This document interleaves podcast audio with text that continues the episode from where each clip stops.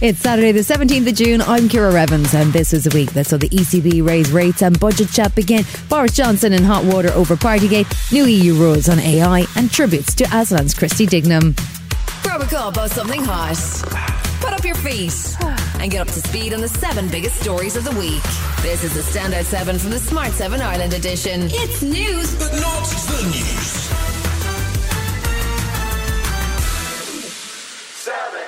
It's only June, but all the talk from the coalition government is about this year's budget in October.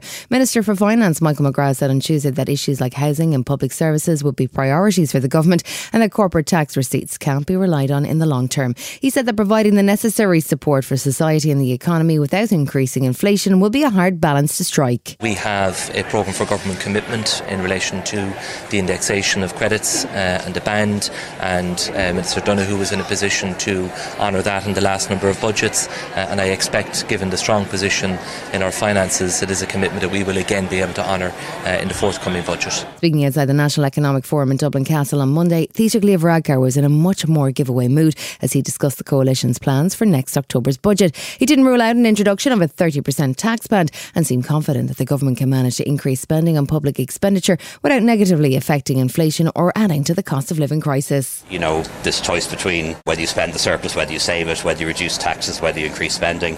Actually, what we've been doing for years, because the economy is so strong, is all of those things. We're able to reduce income taxes, we're able to increase spending, we're able to reduce the debt, uh, we're able to invest more in services and infrastructure, uh, we're able to set aside uh, money for future problems. We can do all of these things. He also responded to claims that he's losing control of Fine Gael TDs and said he has the full support of the parliamentary party. Oh, look, the next election is ages away. Um, I believe it's an election uh, in which Fine Gael can gain votes uh, and can gain seats, and if we do that, we may well be in a position to uh, form another government.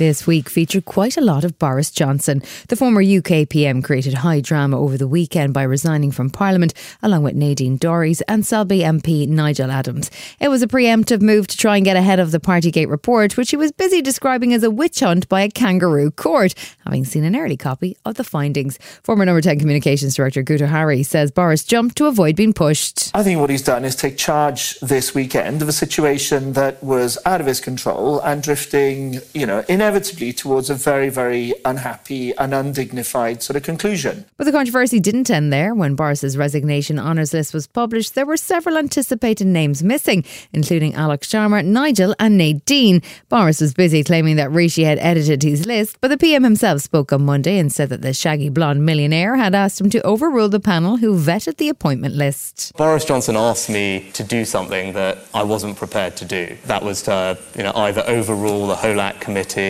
or to make promises with people. I wasn't prepared to do that. As I said, I didn't think it was right. And if people don't like that, then tough. It took until Thursday for the full Partygate report to be released, and it was truly damning for Boris. The 30,000 word report found the former PM did mislead Parliament over lockdown partying and that he was complicit in an intimidation campaign against the committee investigating him.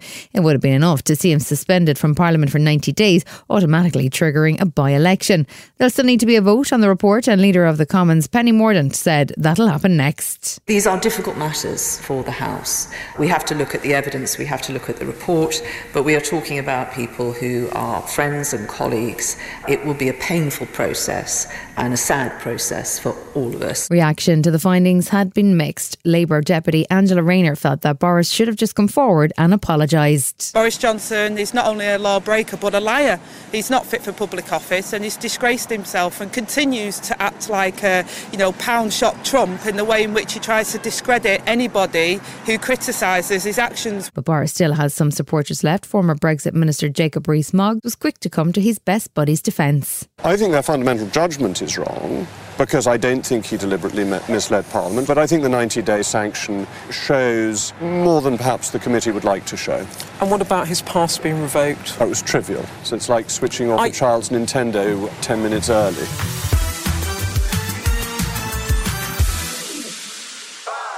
Wasn't a great week overall for populist, shaggy haired former leaders. Donald Trump got news that he was about to be indicted over the weekend. He became the first US president in history to be impeached twice. Now he's also the first to be indicted on federal charges. It followed a lengthy Justice Department investigation into his alleged mishandling of classified government documents. It followed a lengthy Justice Department investigation into his alleged mishandling of classified government documents. The indictment yielded a spectacular photo of document boxes stored in a Mar a Lago toilet, complete with a chandelier.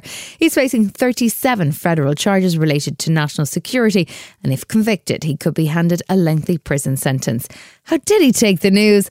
About as well as you'd imagine. The ridiculous and baseless indictment of me by the Biden administration's weaponized Department of Injustice will go down as among the most horrific abuses of power in the history of our country. Many people have said that. Democrats have even said it. Special counsel Jack Smith, who's been leading the investigation, says everyone's equal before the law, even disgraced presidents. Adherence to the rule of law is a bedrock principle, and our nation's commitment to the rule of law sets an example for the world. We have one set of laws in this country, and they apply to everyone. Tuesday saw the Trump circus roll into Miami, where he was formally arrested and charged at the Wilkie D. Ferguson court.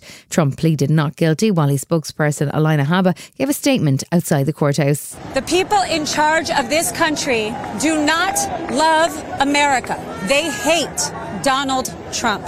What we are witnessing today is the blatant and unapologetic weaponization of the criminal justice system. Trump appears to have decided to treat the indictment as a campaign event, so he headed to Bedminster, where he gave a speech slamming the Biden administration and made some potentially unwise comments on his impending case. Before that, he stopped at a Miami cafe and, in classic Trump mode, promised to buy everyone's lunch but left without paying for anyone's. I think it's going great. I think it's a rigged deal here. We have a rigged country. We have a country that's corrupt. We have a country that's got no borders. We have a country that's got nothing but problems. We're a nation in decline. And then they do this stuff. His remarks in New Jersey didn't go down well with the FBI's former general counsel, Andrew Weissmann. When you are charged with the illegal retention, the possession, the illegal possession of documents, it is not a good idea to say, hey, you want to know why I took these? Because I could. Mm-hmm. That is not a defense to that charge. That is an admission to that charge. But with new polling showing Donald at 53%, with Republican voters a whopping 30% ahead of next best runner Ron DeSantis, what are the chances that he'll manage to get himself re elected and grant himself a pardon? Well, according to Lewis Lukens, the ex deputy chief of mission at the US Embassy in London, we shouldn't be getting too worried.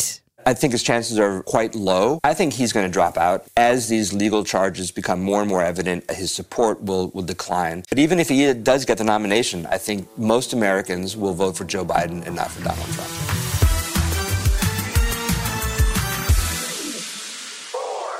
All eyes have been on Ukraine this week as the spring offensive is somewhat belatedly underway. Canadian PM Justin Trudeau visited Kiev and met with President Zelensky, bringing a new aid package, but Zelensky wasn't giving much away on how the offensive was going. I would not trust one or another telegram channel, and especially wouldn't trust Putin. Counter-offensive and defensive actions are being taken in Ukraine. At what stage, I will not disclose. As the week unfolded, there were reports of small gains, while Russia continued with missile attacks on Ukrainian cities. Chair of the UK Defence Select Committee, Tobias Ellwood, has urged caution towards the idea that any of this will be over quickly. I urge caution into assuming that we're just going to, the, the, Ukrainians are just going to charge in and then the, the Russians will be dispersed and it will be all over very, very quickly.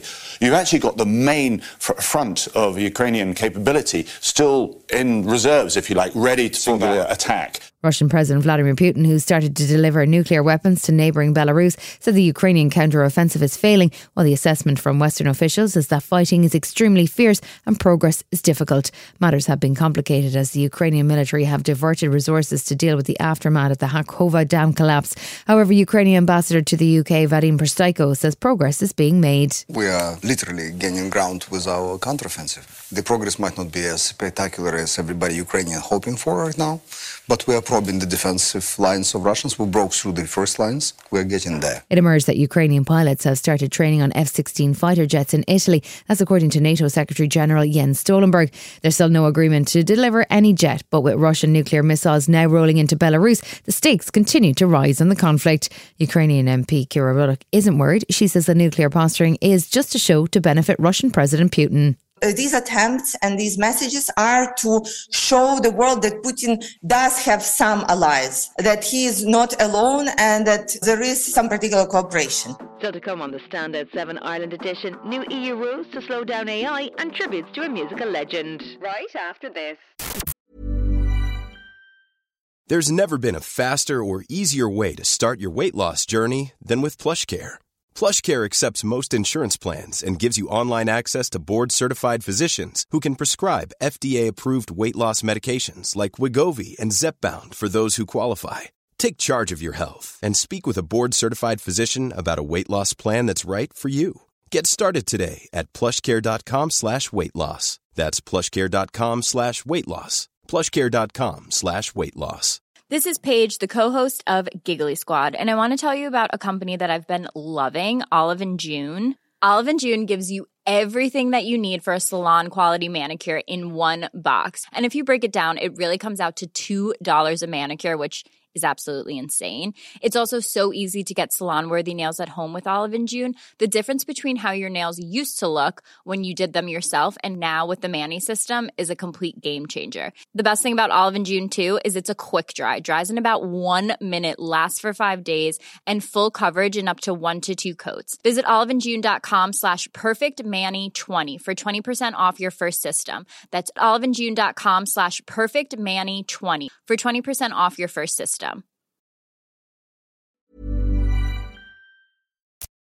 Welcome back.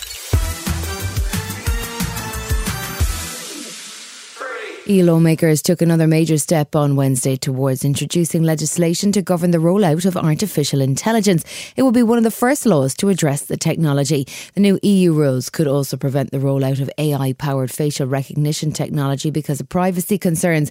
Green MEP Ciarán Cuffe is happy that the Gardaí may face restrictions on the new tools. Well, there's a concern that in the wrong hands, it could lead to, for instance, racial profiling, or it could be used in other ways. Uh, I think ultimately people have to be in charge of artificial intelligence. Google will also have to delay the European rollout of its new AI tool called BARD after the Irish Data Protection Commissioner raised privacy concerns. European Commissioner for Competition Margrethe Vestager says the EU is taking a very cautious approach to the way AI rolls out because the risks are substantial. I think the AI risks are more that people will be discriminated. They will not be seen as who they are. That value will just drift up and not be distributed with the people who works uh, also with AI.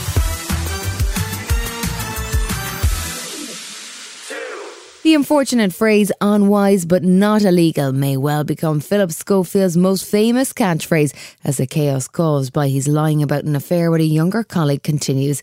ITV bosses were grilled on Wednesday by a Commons committee with plenty of questions for ITV Chief Executive Dame Carolyn McCall. One of the questions was whether or not this morning viewers are referred to internally as Tower Block Tracy's, but the bigger questions were about how and when the channel found out about Schofield's affair with his this morning co worker. The people that have said they knew would only have heard rumours about it. If any one of the individuals had come to us and said, there is evidence.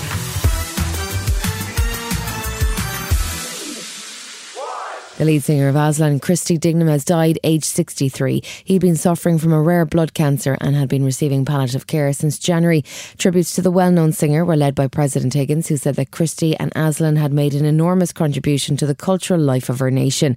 Taoiseach Leo Varadkar called him a legend of Irish music and said that his loss will be felt across the music community. Proud of his Finglas roots, Dignam formed the band Aslan in the early 80s and they had initial success before drugs and arguments led to their breakup. However, a one off reunion led to a triumphant comeback and the release of Crazy World in 1993. They were due to perform in 2022, but Christy's illness led to the concerts being cancelled. Rest in peace, Christie.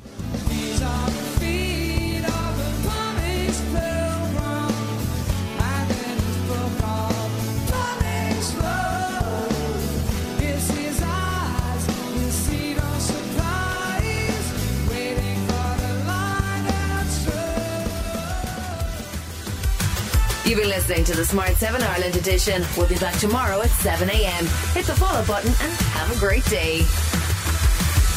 Give us seven minutes and we'll give you the world. When you need mealtime inspiration, it's worth shopping Kroger, where you'll find over 30,000 mouth-watering choices that excite your inner foodie. And no matter what tasty choice you make, you'll enjoy our everyday low prices, plus extra ways to save, like digital coupons worth over $600 each week. You can also save up to $1 off per gallon at the pump with fuel points. More savings and more inspiring flavors make shopping Kroger worth it every time. Kroger, fresh for everyone. Fuel restrictions apply.